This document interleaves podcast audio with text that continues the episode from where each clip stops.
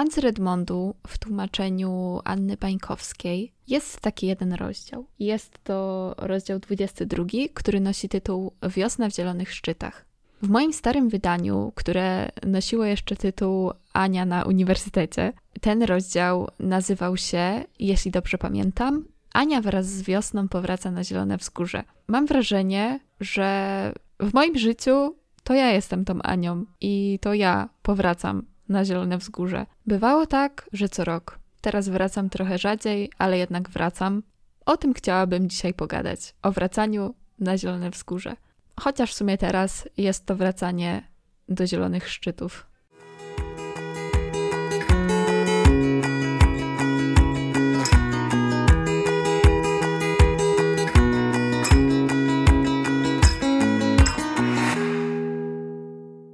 Kiedy to nagrywam, jest poniedziałek, godzina 20.20. Poczułam taką ogromną wenę, żeby nagrać odcinek i stwierdziłam, że jakiekolwiek przeciwności losu mi w tym nie przeszkodzą.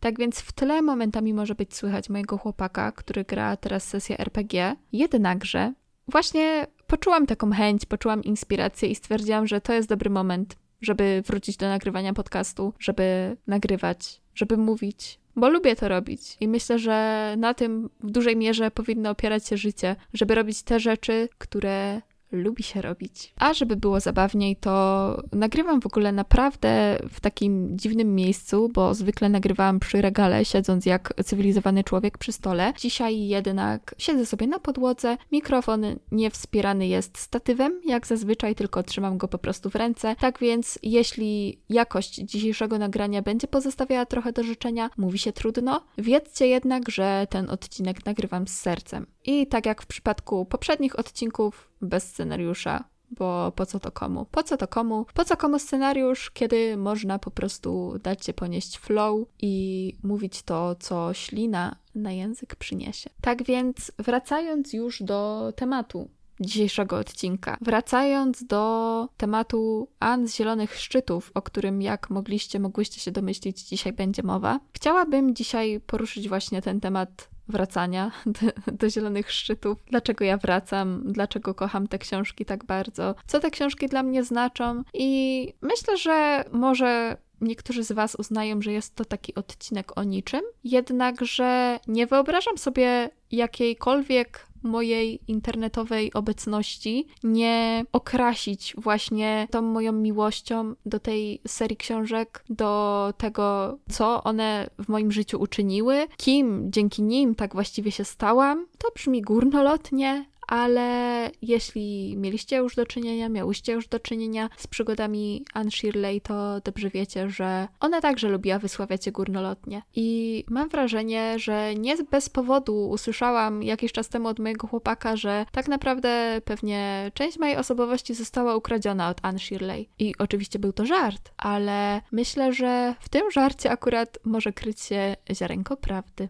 Zaczęłam od wspomnienia jednego z rozdziałów e, z Anne z Redmondu. Tak jeszcze zaznaczę, że w tym materiale postaram się używać nazw zaproponowanych przez wydawnictwo Marginesy, dla których to Anna Bańkowska przetłumaczyła serię o Anne, właściwie jest jeszcze w trakcie tłumaczenia. Tak więc będę używać tutaj nazw e, tego najnowszego polskiego tłumaczenia, Anne z Zielonych Szczytów, Anne z Avonlea, Anne z Redmondu, Anne z Szumiących Wierzb oraz Wymarzony Dom Anne.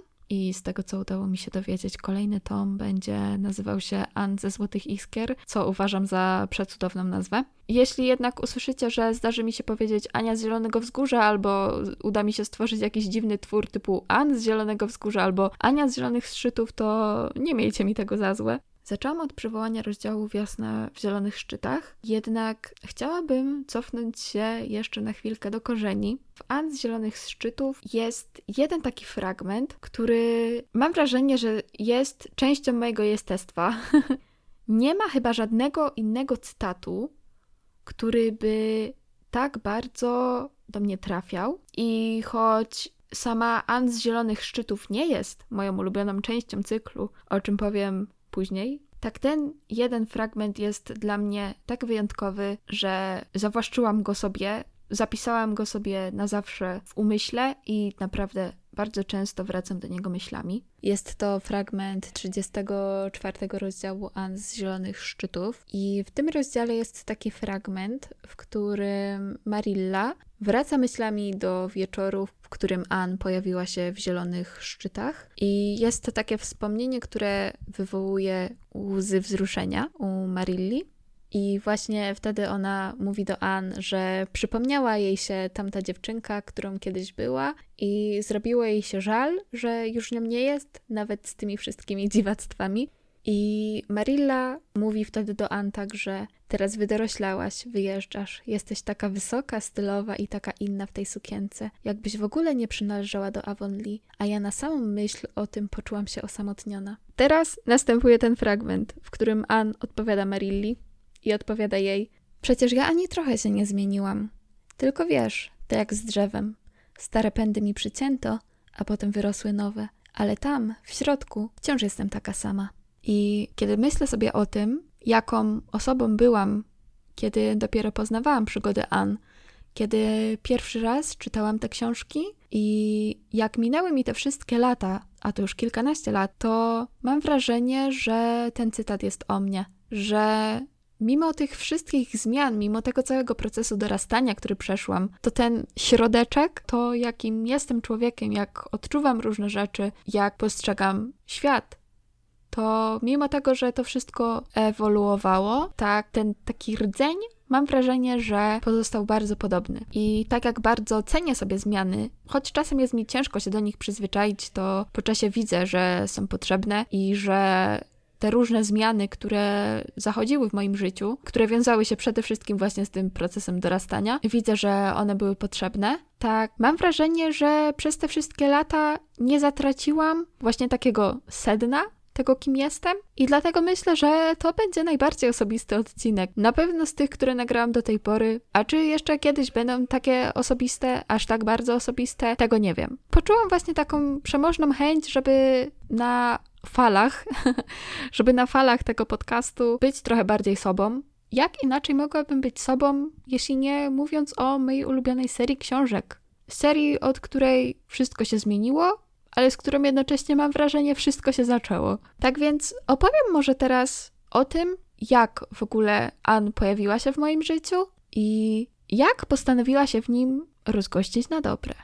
W moim domu rodzinnym zawsze było sporo książek i to często były takie książki, które moja mama czytała na przykład w wieku nastoletnim, czy już później na studiach, czy już nawet jeszcze troszeczkę później. W każdym razie takich troszkę starszych książek było właśnie sporo i pamiętam dobrze, że kiedyś odnalazłam właśnie wśród tych wszystkich książek serię o ani z Zielonego Wzgórza. Było to to stare wydanie z naszej księgarni, gdzie na każdej z części była postać Ann, bodajże oprócz ostatniej, no bo na ostatniej już znajdowała się Rilla, ale to taki disclaimer oczywiście. I pamiętam, że zawsze do tych książek jakoś tak mnie ciągnęło, ale może nie na tyle, żeby je przeczytać, bo byłam wtedy jeszcze małą dziewczynką. Jednakże w końcu przyszedł taki czas, w którym zdecydowałam się sięgnąć po pierwszą część, czyli po Anię z Zielonego Wzgórza. I w tamtych czasach Anię z Zielonego Wzgórza przerabiało się jako lekturę, bodajże w piątej klasie. Nie wiem, czy przerabia się ją teraz też.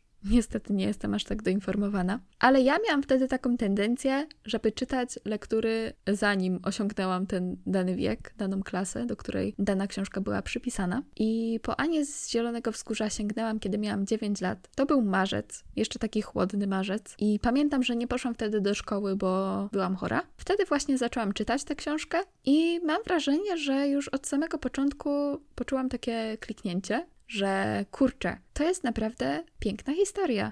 I choć byłam wtedy troszkę młodsza od głównej bohaterki, bo na samym początku Ania, wtedy jeszcze Ania, miała 11 lat, ja miałam 9, to mam wrażenie, że od razu poczułam taką więź z nią. To było coś niesamowitego.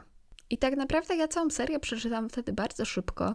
Nie wiem dokładnie, ile mi to zajęło, ale wiem, że wielu rzeczy, które działy się w tych książkach, wtedy po prostu nie rozumiałam. Nie znałam tego kontekstu kulturowego, kontekstu historycznego, więc była to dla mnie po prostu taka fajna, mała historia o fajnej, małej dziewczynie. Jednakże ta fajna, mała historia pozostawiła we mnie trwały ślad. I wielokrotnie później zastanawiałam się, dlaczego tak się stało dlaczego to właśnie Ania stała się dla mnie tak ważną bohaterką. I kurczę, tak jak myślę o tym teraz, to wydaje mi się, że to, że ja Anię przeczytałam mając te 8 czy tam 9 lat, to była naprawdę wspaniała decyzja, żeby to zrobić właśnie w tym wieku. Chyba właśnie wtedy w moim życiu pojawiały się pierwsze takie wzorce, które mogłam naśladować. Generalnie w tamtym wieku bardzo dużo zaczynałam czytać i czytałam na potęgę. No i siłą rzeczy bardzo dużą część wiedzy o świecie czerpałam właśnie z książek. W tamtym czasie ta Ania była dla mnie takim wzorem, wzorem takiej osoby, którą sama chciałam być.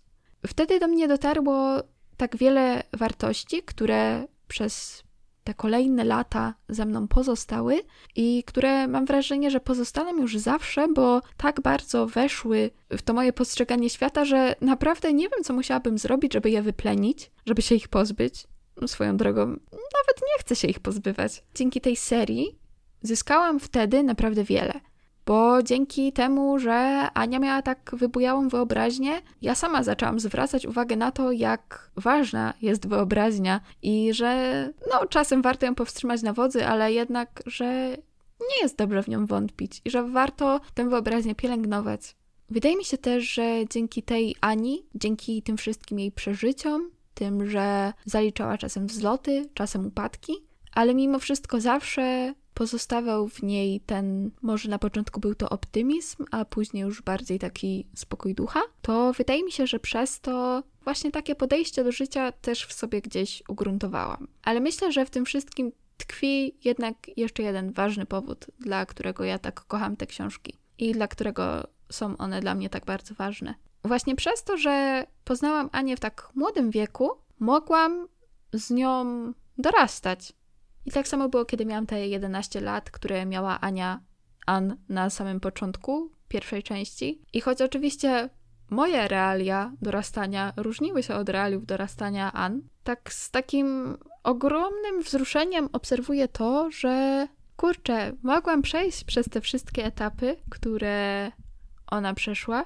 Przez szkołę, przez studia i choć tak jak już powiedziałam, mm, no żyjemy w różnych rzeczywistościach w różnych krajach, w różnych czasach. Codzienność Ani była końcem XIX wieku. Dodaje mi to też sporej nadziei, bo patrzę teraz na siebie i choćbym nie wiem, jak beznadziejnie się czuła, tak mogę zawsze sobie przypomnieć, że hej, jesteś dopiero na etapie Ani z szumiących topoli, czytam obecnie An z szumiących wierzb. I właśnie w tym roku, kiedy czytałam An z szumiących wierzb, ponownie to do mnie dotarło. Właśnie na początku roku miałam taki czas, że bardzo się wszystkim przejmowałam. Przejmowałam się pracą, studiami i jakoś tak próbowałam łączyć te wszystkie kawałeczki swojego życia. I wtedy ponownie sięgnęłam po, po tą właśnie czwartą część, która w sumie zawsze chyba była taką najmniej ulubioną, której może trochę nie doceniałam, ale właśnie trafiło do mnie to, że kurczę, jesteśmy na naprawdę podobnym etapie życia z Ann bo w Szumiących Wierzbach ona też e, pracuje, jest po studiach. Tak właśnie wtedy ponownie do mnie dotarło to, że ja się naprawdę z tą bohaterką starzeję. Nie to chciałam powiedzieć. Ja naprawdę z tą bohaterką dorastam.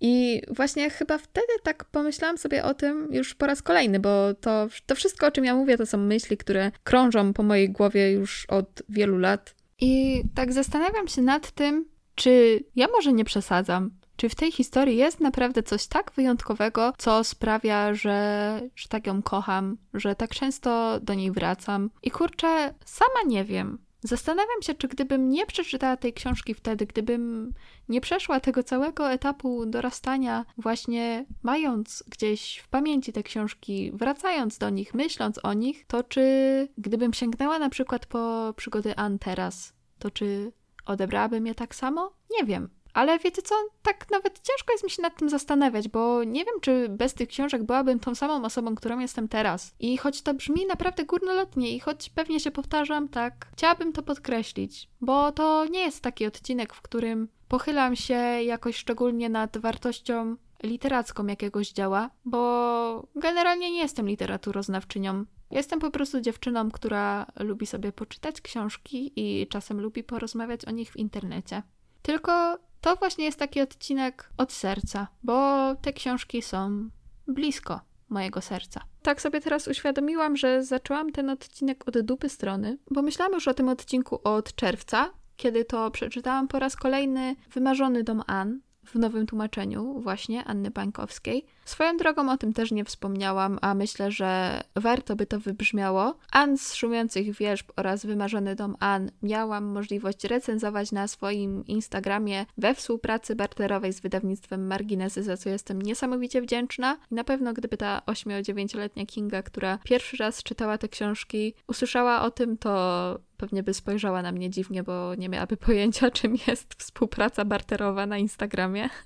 tak, ale jestem bardzo wdzięczna za tę możliwość i cieszę się, kiedy mogę mówić o tych książkach. Cała przyjemność po mojej stronie. I tak sobie właśnie myślałam o tym, że chciałabym pogadać o tym nowym tłumaczeniu i o tym, dlaczego uważam, że ono jest fantastyczne, ale jak widać, zrobił się z tego odcinka monolog o mojej miłości do tej serii, o wielu refleksjach. Tak więc teraz może dla porządku powiem, dlaczego tak bardzo lubię to nowe tłumaczenie i dlaczego tak bardzo ono mi się podoba i dlaczego nie uważam, że Anna Bańkowska popełniła zbrodnię z Ani robiąc An. Nie jestem tłumaczką, ale nie jestem tłumaczką, ale miałam do czynienia już z prozą Lucy Montgomery w oryginale. Zdarzało mi się wielokrotnie czytać fragmenty jej powieści po angielsku i w sumie bardzo często towarzyszyło mi takie uczucie, że jej powieści mają w sobie coś takiego, taki czar, taki, hmm, nie wiem do końca jak to nazwać. Mają w sobie to coś, taką energię, taką magię,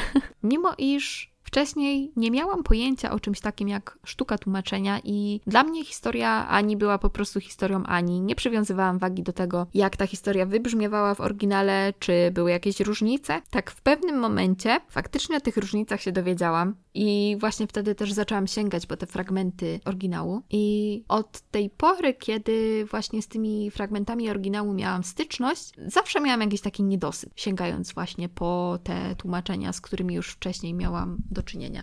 I kiedy dowiedziałam się, że wydawnictwo Marginesy będzie wznawiać właśnie serię o Ann w nowym tłumaczeniu, w takim najbardziej można by powiedzieć, wiernym oryginałowi, bez dostosowywania treści tych książek do polskiego czytelnika, co miało miejsce w przypadku poprzednich tłumaczeń, kilku z poprzednich tłumaczeń, to bardzo mnie ta wiadomość o nowym tłumaczeniu ucieszyła. Bo wiecie, jeśli jesteście fanami Taylor Swift, to myślę, że to jest takie podobne uczucie do tego, jak Taylor nagrywa któryś z wcześniej nagranych albumów ponownie i robi z tego Taylor's version to to jest właśnie takie uczucie, które mi towarzyszyło, że w końcu będziemy mieć Anne z Zielonych Szczytów, czyli Anne Taylor's version. Boże, co ja dzisiaj zgadam po prostu. Ja dzisiaj gadam totalne głupoty, wybaczcie mi to. Ale myślę, że Swifties to zrozumieją. I właśnie po tą pierwszą część w tym nowym tłumaczeniu sięgałam z naprawdę ogromną ekscytacją, z przejęciem, z takim poczuciem, że kurczę, to jest taka historia, która teraz dostała naprawdę dobry przekład. Naprawdę została tej Ann oddana sprawiedliwość. W końcu ta historia wybrzmi po polsku tak jak nie chciałabym powiedzieć brzmieć powinna. Tak więc powiem tak jak dobrze by byłoby brzmiała. Tak jak dobrze byłoby przeczytać ją już ten pierwszy raz. I muszę Wam powiedzieć, że moje przeczucia co do tego tłumaczenia okazały się być słuszne, bo uważam, że to tłumaczenie jest wspaniałe.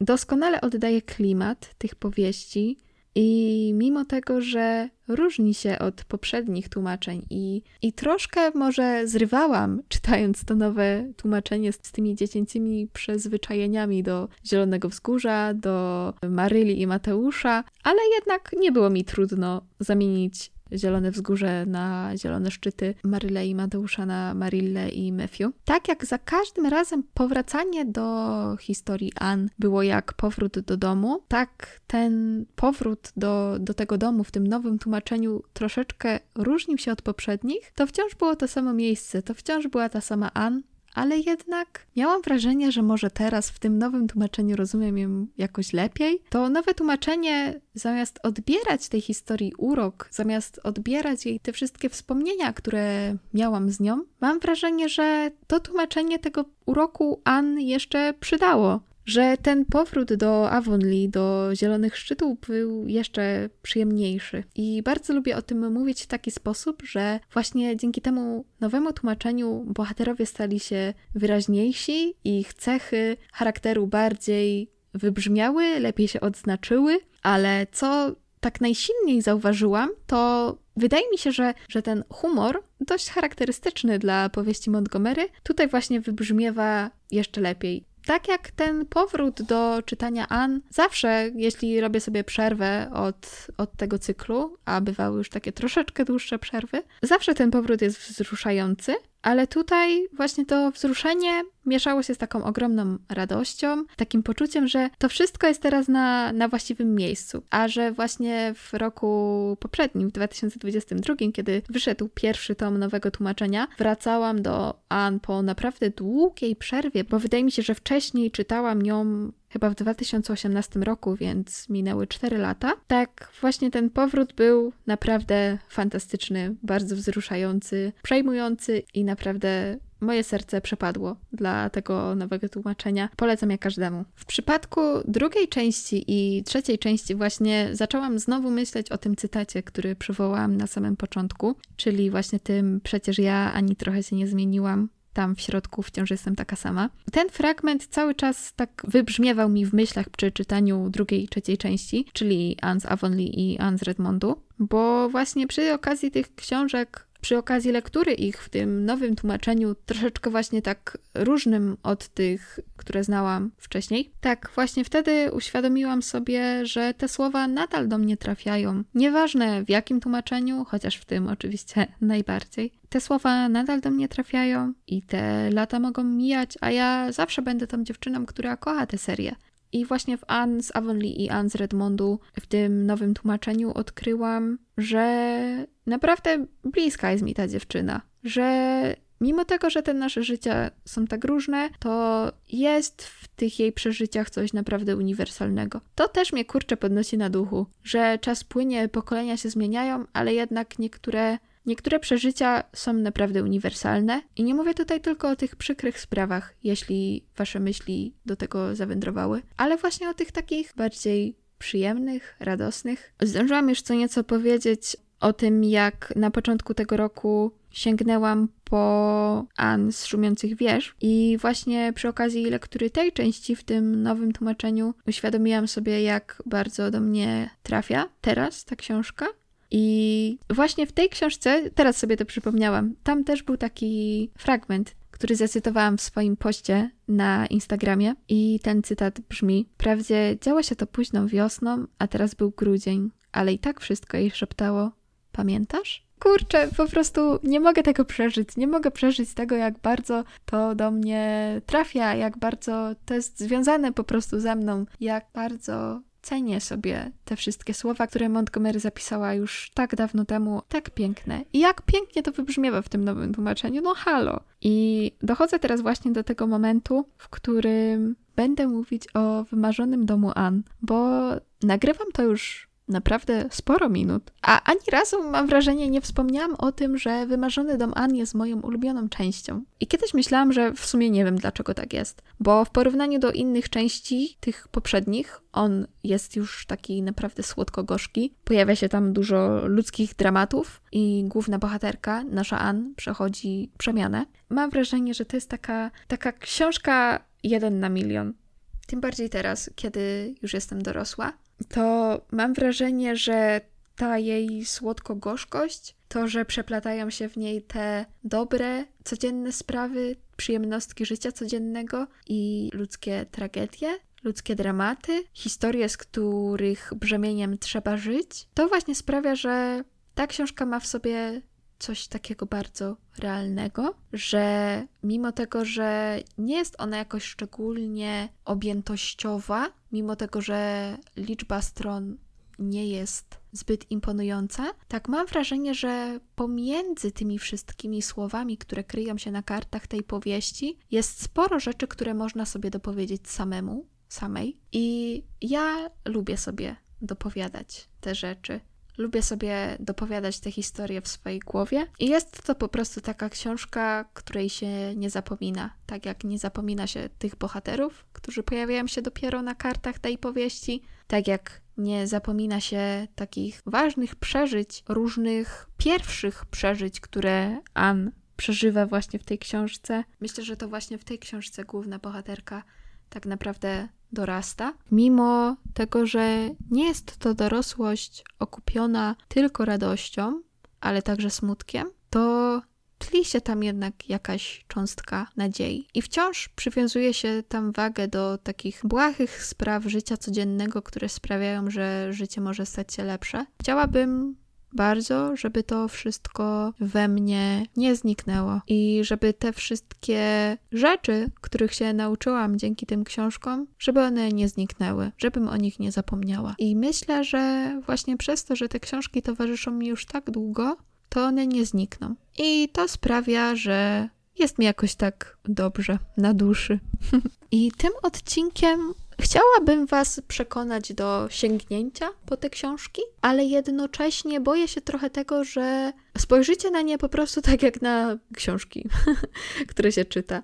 Ale myślę, że mimo tego tli się we mnie jakaś taka nadzieja, że może choć jedno, jedna z Was spojrzy na te książki w taki trochę inny sposób i zobaczy w nich coś więcej niż tylko powieści. Może coś z nich wyciągniecie dla siebie, coś z wami zarezonuje tak bardzo, że zostanie to w was na długo. Bardzo chciałabym, żeby tak się stało, bo już tak odsuwając te wszystkie wspomnienia, które mam z tymi książkami, te wszystkie przeżycia, to jak bardzo wiążą się one z moim życiem, z moim przeżywaniem rzeczywistości, to jak często do nich wracam myślami, to jak często mnie one pocieszają. Właśnie próbując odsunąć to na bok, wydaje mi się, że jest w tych książkach wiele uniwersalnych prawd i takich małych drogowskazów, którymi można się kierować. I myślę też, że dzięki tym książkom można nauczyć się dostrzegania małych, zachwycających rzeczy w życiu, a wydaje mi się, że to jest ważne, żeby takie rzeczy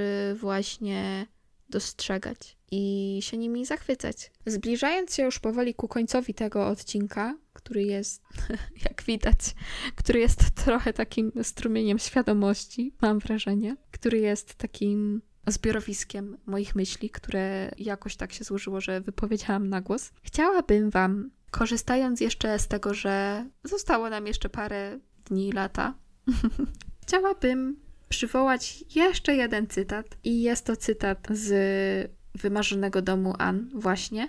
I to też jest jeden z moich ulubionych cytatów ever, tak więc wysłuchajcie go proszę. Bo też w sumie było to niezapomniane lato. Jedno z tych, które w życiu rzadko się zdarzają, ale pozostawiają po sobie bogate dziedzictwo pięknych wspomnień. Takie, które przy szczęśliwej kombinacji wspaniałej przygody, cudownych przyjaciół i miłych zajęć zbliżają się tak bardzo do ideału, jak prawie nic innego na tym świecie. I chciałabym Wam życzyć właśnie takiego lata, jeszcze przez te ostatnie kilka, kilkanaście jego dni. A jeśli ten odcinek sprawił, że choć trochę zachciało Wam się czytać serię o Ann, to dajcie mi koniecznie znać i, i po prostu czytajcie. Miłej lektury. I zanim się tak ostatecznie pożegnam, chciałabym jeszcze raz powiedzieć, że uwielbiam tłumaczenie Anny Bańkowskiej, uwielbiam serię o Ann, uwielbiam książki Lucy Montgomery i jak znam siebie, to nie jest ostatni odcinek o książkach tej autorki właśnie. Być może nie jest to nawet pierwszy i ostatni odcinek serii o Ann, bo ja o tych książkach mogłabym gadać gadać, gadać i gadać i jeszcze dłużej. Tak więc o książkach Montgomery będziecie słyszeć jeszcze niejednokrotnie. No i generalnie mam nadzieję, że mimo tej przerwy mnie też będziecie słyszeć jeszcze tutaj niejednokrotnie. Życzę Wam wszystkiego pięknego, nieważne czy słuchacie tego rano, wieczorem, po południu, czy słuchacie tego w lecie, w jesieni. Mam nadzieję, że u Was wszystko w porządku i standardowo, jeśli podobał Wam się ten odcinek, puśćcie go proszę w świat. Trzymajcie się cieplutko. Do usłyszenia w następnym.